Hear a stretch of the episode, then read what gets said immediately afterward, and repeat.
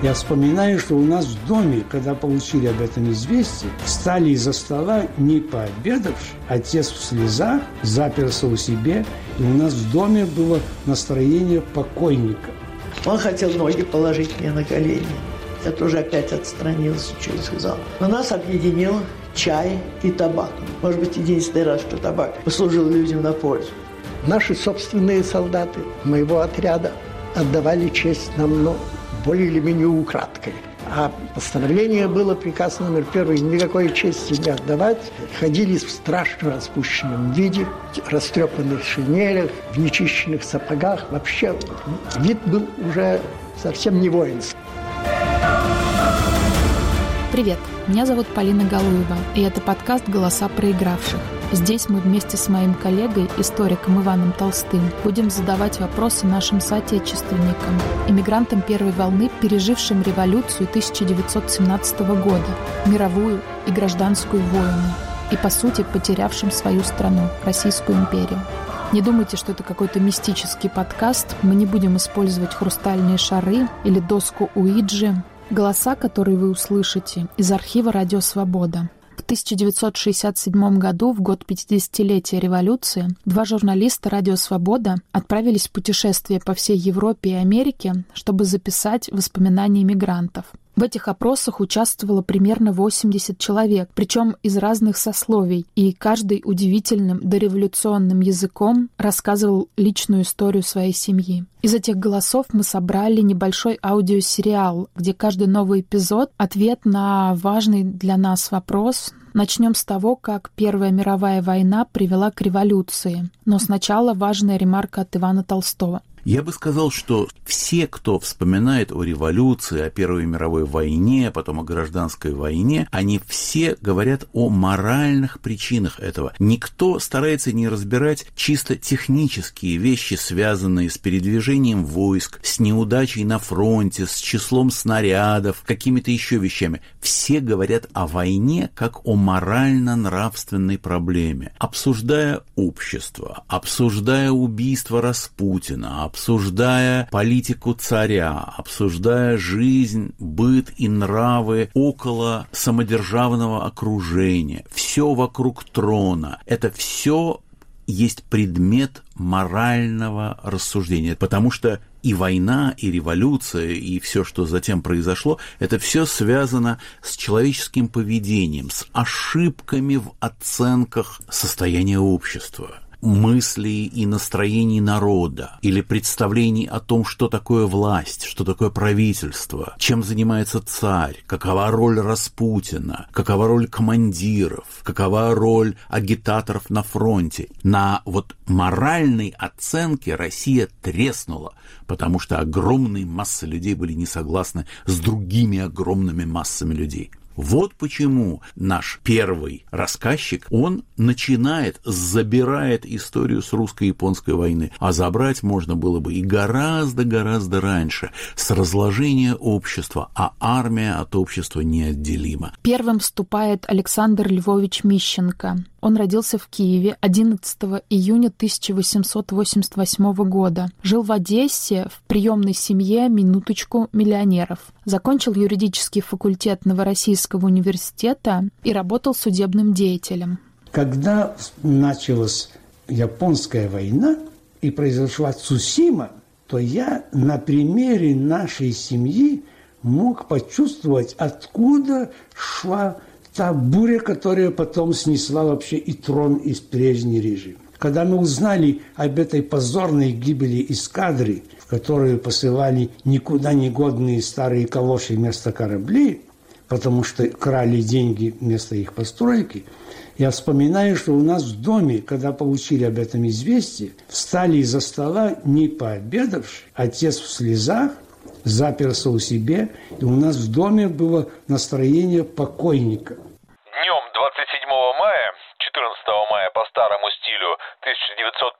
года в Корейском проливе началось грандиозное сражение русского и японского флотов эскадры вице-адмирала Зиновия Рожественского и Объединенного флота адмирала Тога Хехатира.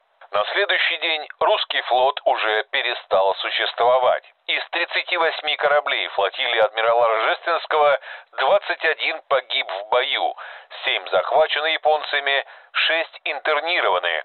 Лишь четырем удалось прорваться к родным берегам.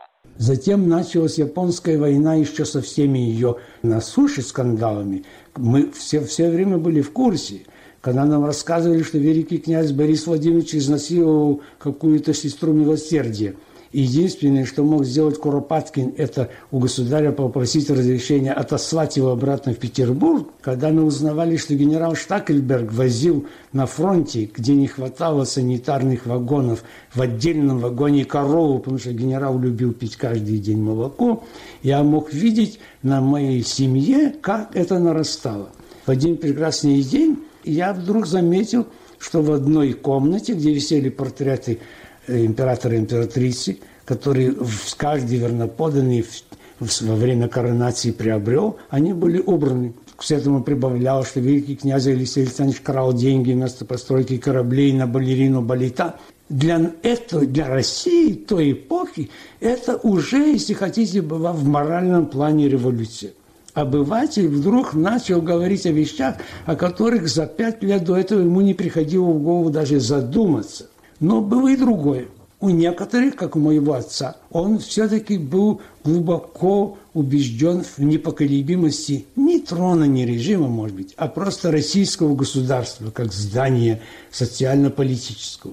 Поэтому, когда некоторые из его знакомых, перепуганные уже тогда войной, диких разгромов усадеб с жесточайшими сценами истребления скота, истреблением предметов искусства. Вообще это было ужасно. Некоторые были так напуганы, что начали переводить заранее деньги за границу, главным образом в Швейцарию, в предвидении, что будет повторение революции. Мой отец отказался и говорил, какая бы она ни была, Россия всегда устоит, и кроме того, это позорно прятать деньги за границу. И во время войны, уже Первой мировой войны, когда ему два раза предложили это сделать в выгодных условиях, он на отрез отказался. Мы к революционной эпохе 17 года и к мировой войне подходили не с легким сердцем и не оптимистами. И я не был исключением. Уже во время войны мы знали, что вот тогда-то как раз все политические партии начали усиленную работу среди призываемых, среди запасных. Происходило это сравнительно очень легко, потому что у нас была трагическая нехватка в офицерах даже к концу 1915 года. Возвращали офицеров раненых, больных, иногда без руки или без ноги. Одна из нелепостей эпохи была, и не нужны никому эти призывы, которые отрывали рабочую силу, и потому что вооружения для них не было совершенно, в знаменитых сабанских казармах было сосредоточено 30 тысяч таких призванных – на них было 11 полуинвалидов офицеров и столько же унтер-офицеров. Причем то, что мне приходили и говорили, мы же идем к революции. У меня эти несколько коллег, что они, они же просто капелька в море. А там шныряют агитаторы политические, раздают прокламации, устраивают митинги открыто совершенно. Жандармы говорят, да мы же ничего не можем сделать, у нас никого же нет совершенно. Теперь я должен сказать еще одну вещь. Когда возвращались с фронта в отпуск и молодые офицеры, и сравнительно реже солдаты, все они жаловались на то, что снарядов не хватает, что амундировки не хватает, что с продовольствием всякие вещи. Потом вдруг в один прекрасный день по всей России пошло что? История с Кувакой. Что не хватало санитарных поездов. И в это время, это все, значит, знали, потому что уже, это, как знаете, эти вещи как-то передавались необыкновенно, что дворцовый комендант Воейков у себя в имении открыл минеральную воду, прозвал ее Кувака, и требовал для себя вагоны, цистерны, и грузил их кувака и возил в Петербург, Москву во время войны для того, чтобы зарабатывать на этом миллионы. У нас был один из наших служащих, когда он был призван, мой отец ему посылал посылки, ему платил. Когда он приезжал иногда в отпуск, его принимали как родного. И я на нем мог видеть рост этих революционных настроений в армии. Причем, что его возмущало? Что он все время был на передовых позициях. Он получил Кася Георгия. Он потом был унтер-офицером каким-то. Он хотел пойти в кафе где-то там выпить кофе, согреться. Его офицеры выгнали, сказали, это не для солдат. Он у нас сидел, плакал, убивать меня можно, это я, говорит, нужно. А пойти кофе, так я не человек. И из простого совершенно человека, который вообще никогда не задумался ни о чем, мало-помалу, грубо говоря, екатеринскими временами, бунтарь рос. И то же самое молодые мои коллеги, юристы, которых мобилизовали, прапорщиков, все это, это когда они сталкивались с этими старыми генералами, которые ничему не научились японской войны, которые пороли чушь, глупости, все, они, они кипели все. Настроения у одних не были в этом смысле социально революционные. Они были просто начинены возмущением чем как эти кое-как и продолжают позорно вести войну. Вот настоящая была подкладка. Где-то упала на умы которые не забыли, что когда в Петербург пришло известие о этой трагической гибели, посланной на убой эскадры Рождественского, государь не отменил баллов в Зимнем дворце. Это что-то было вроде моральной атомной бомбы для тогдашнего русского населения. И это не забыли. О настроениях на фронте говорит офицер, летчик-испытатель Борис Васильевич Сергеевский. Профессиональных летчиков тогда было очень мало, и его постоянно перебрасывали на разные участки фронта. Перед февралем, когда произошла февральская революция, настроение на фронте и наше положение на фронте было таково, что мы были абсолютно и совершенно уверены. Я был уже в чине штабс-капитана к этому времени. Я был совершенно уверен, так же, как все, с кем я имел дело, как в младшем командном составе, также, будучи в авиации, приходилось иметь дело и получать указания, как действовать. Я уже командовал истребительным отрядом в это время.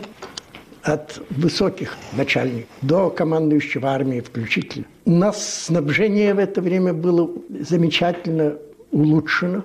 Как в, э, в смысле артиллерийских снарядов, раньше была страшная бедность. К весне 17 года у нас было полное снабжение артиллерийское, была уже тяжелая артиллерия. Мы рассчитывали, что с наступлением весенней погоды, когда военные действия могут снова начаться, будет победа. К сожалению, расчет этот не оправдался.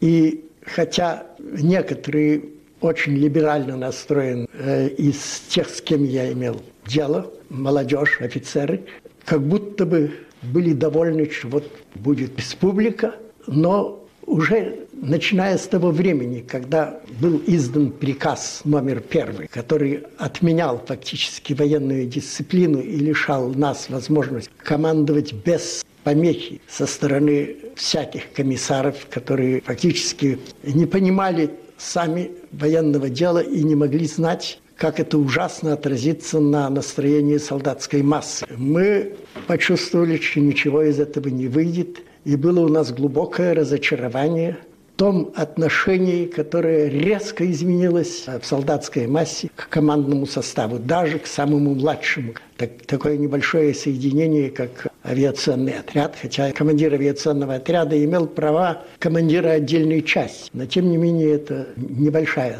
единица военная, и тем не менее стало почти невозможно проводить те мероприятия, которые могли бы привести действительно к победе. Приказ номер один был издан Петроградским советом сразу после победы февральского восстания в Петрограде. Революционеры резонно опасались реакции армии на события. Что они сделали?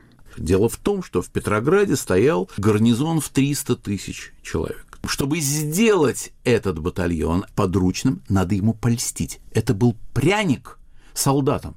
Выпустить приказ номер один, при котором должны создаваться полковые комитеты, которые должны были обсуждать приказы, нужно ли приказы исполнять. Офицерам можно больше честь не отдавать, приказы не исполнять, а отдавать это на откуп полковым комитетам, которые же ерунда, это все антинародное, мы не будем это исполнять. О, прекрасно, а довольствие идет, а тепло, крыша над головой, дождик тебя не мочит, в, в окопах можно не лежать, ружье всегда смазанное, все в порядке. Этот приказ должен был быть прежде всего и почти только для Петроградского гарнизона. Он не распространялся на фронт. Но вы же понимаете, несмотря на дождик, этот огонь распространялся вопреки погоде плохой. Загорелось все. Что? Наши братья в Петрограде могут не подчиняться приказам, а сами будут решать, что делать? Какая после этого война? Война будет проиграна.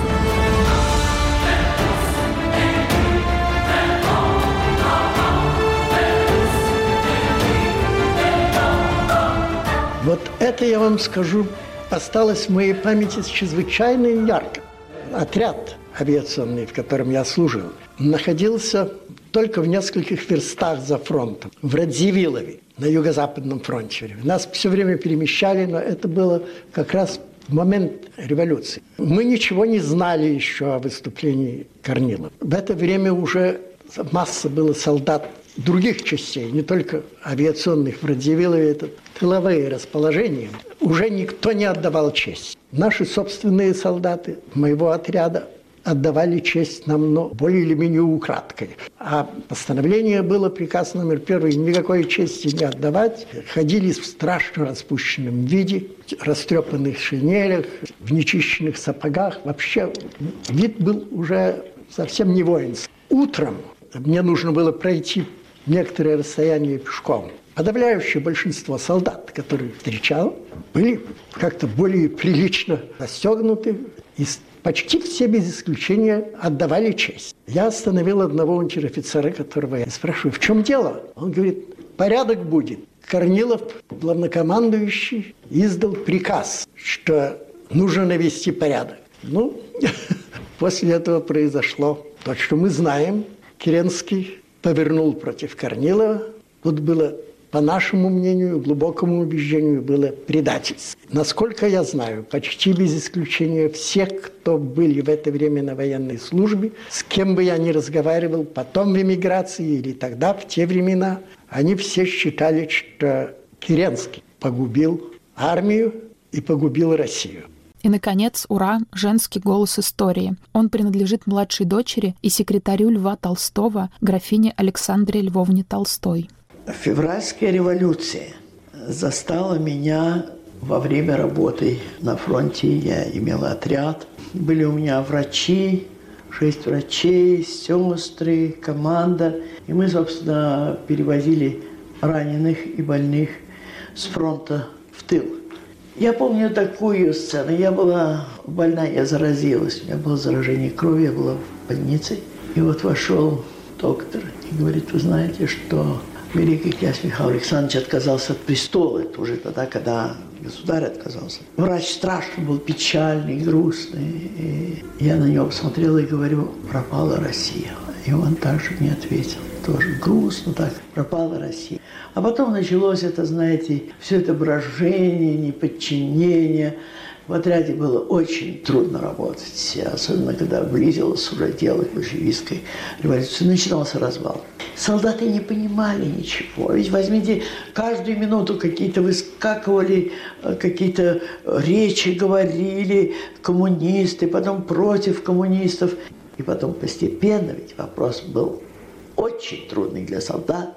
Сидели люди в окопах сколько месяцев, устали – голодный, холодный иногда. Когда люди говорили, иди домой, земля будет ваша, фабрики будут ваши, жизнь начинается другая, а тут он сидит в окопах.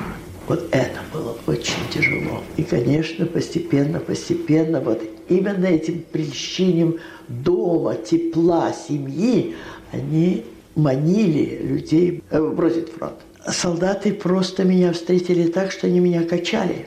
А потом когда я уезжал уже в Москву из Минска, был собрание, они все приносили мне свою благодарность за то, что они так хорошо, э, мы вообще очень дружно жили в отряде, и что все у нас было в порядке, лошади сыты, и фуража, и продовольствия было очень много.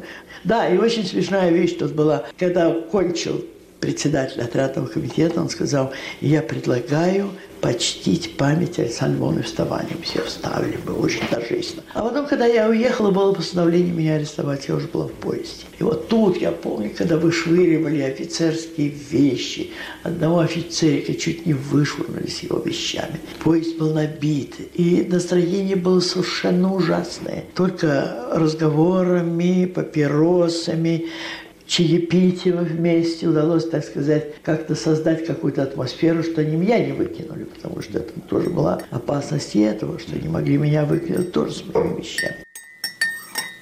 Пошел какой-то тип, видимо, очень агрессивный, и, значит, сел рядом со мной, меня толкнул.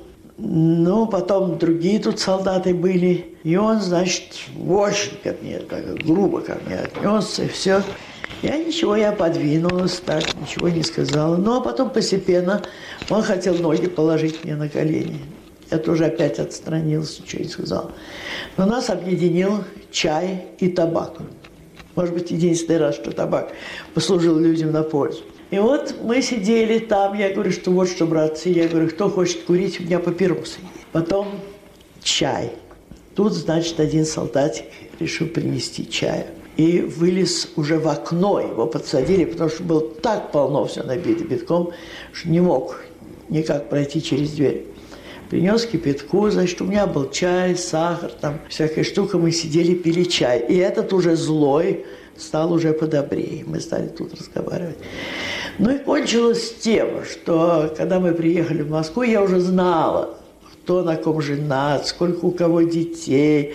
Все решительно про их жизнь, про отца, про мать, про дом, все знала. Да, интересно тоже, что когда мы по дороге ехали, нужно было как-то вылезти в уборную.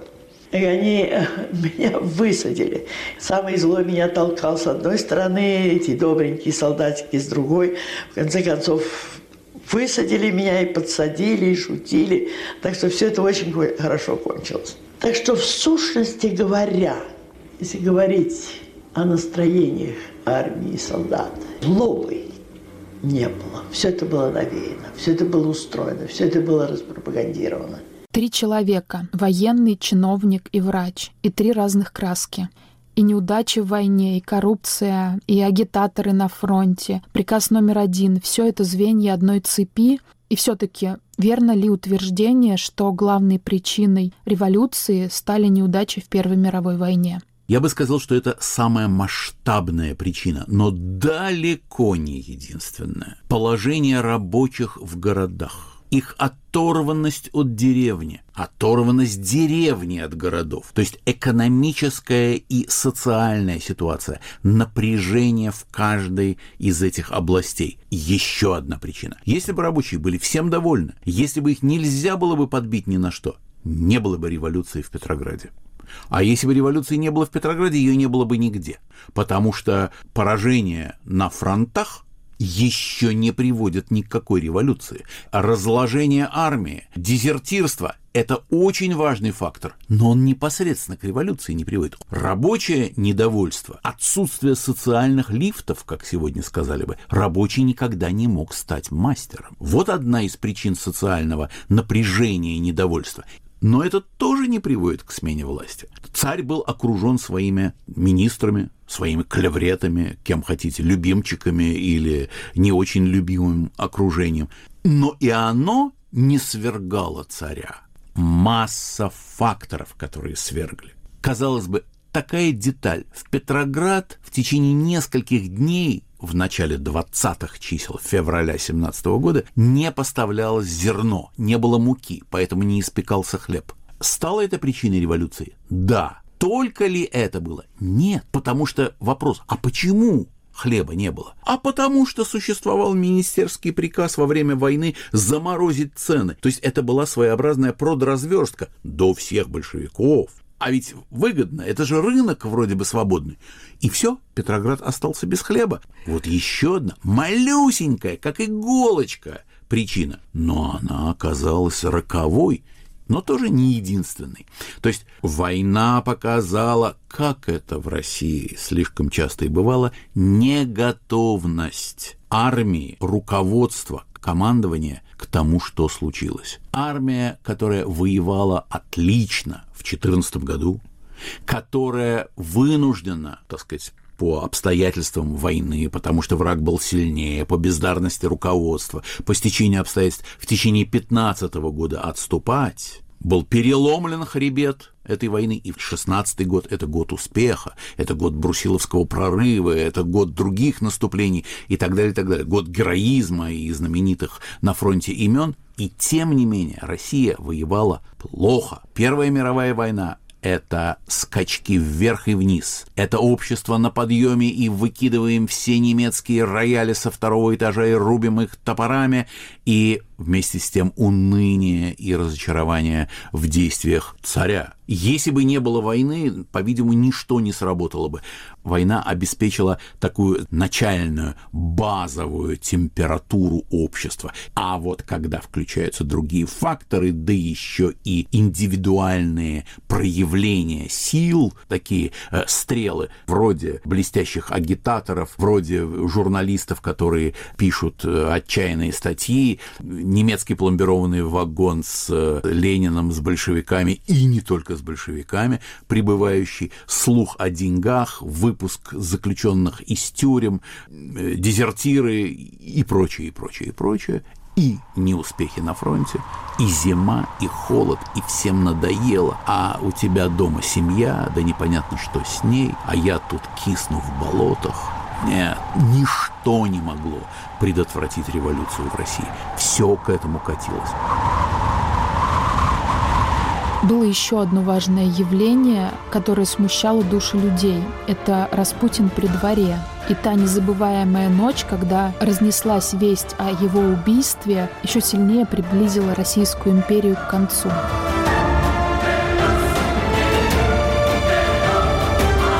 Это был подкаст «Голоса проигравших». В следующем, втором эпизоде мы будем говорить и слушать об убийстве Распутина. Чтобы не пропустить новые эпизоды, подписывайтесь, пожалуйста, на наш подкаст, ставьте нам оценки и пишите комментарии. Пока-пока.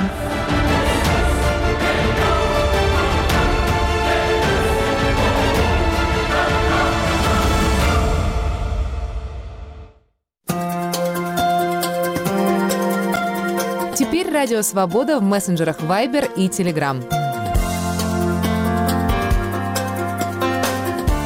Свободные системы обмена сообщениями мгновенно познакомят вас с точными новостями и новыми публикациями «Свободы». Эпоха свободной информации. Каналы «Радио Свобода» в мессенджерах Viber и Telegram.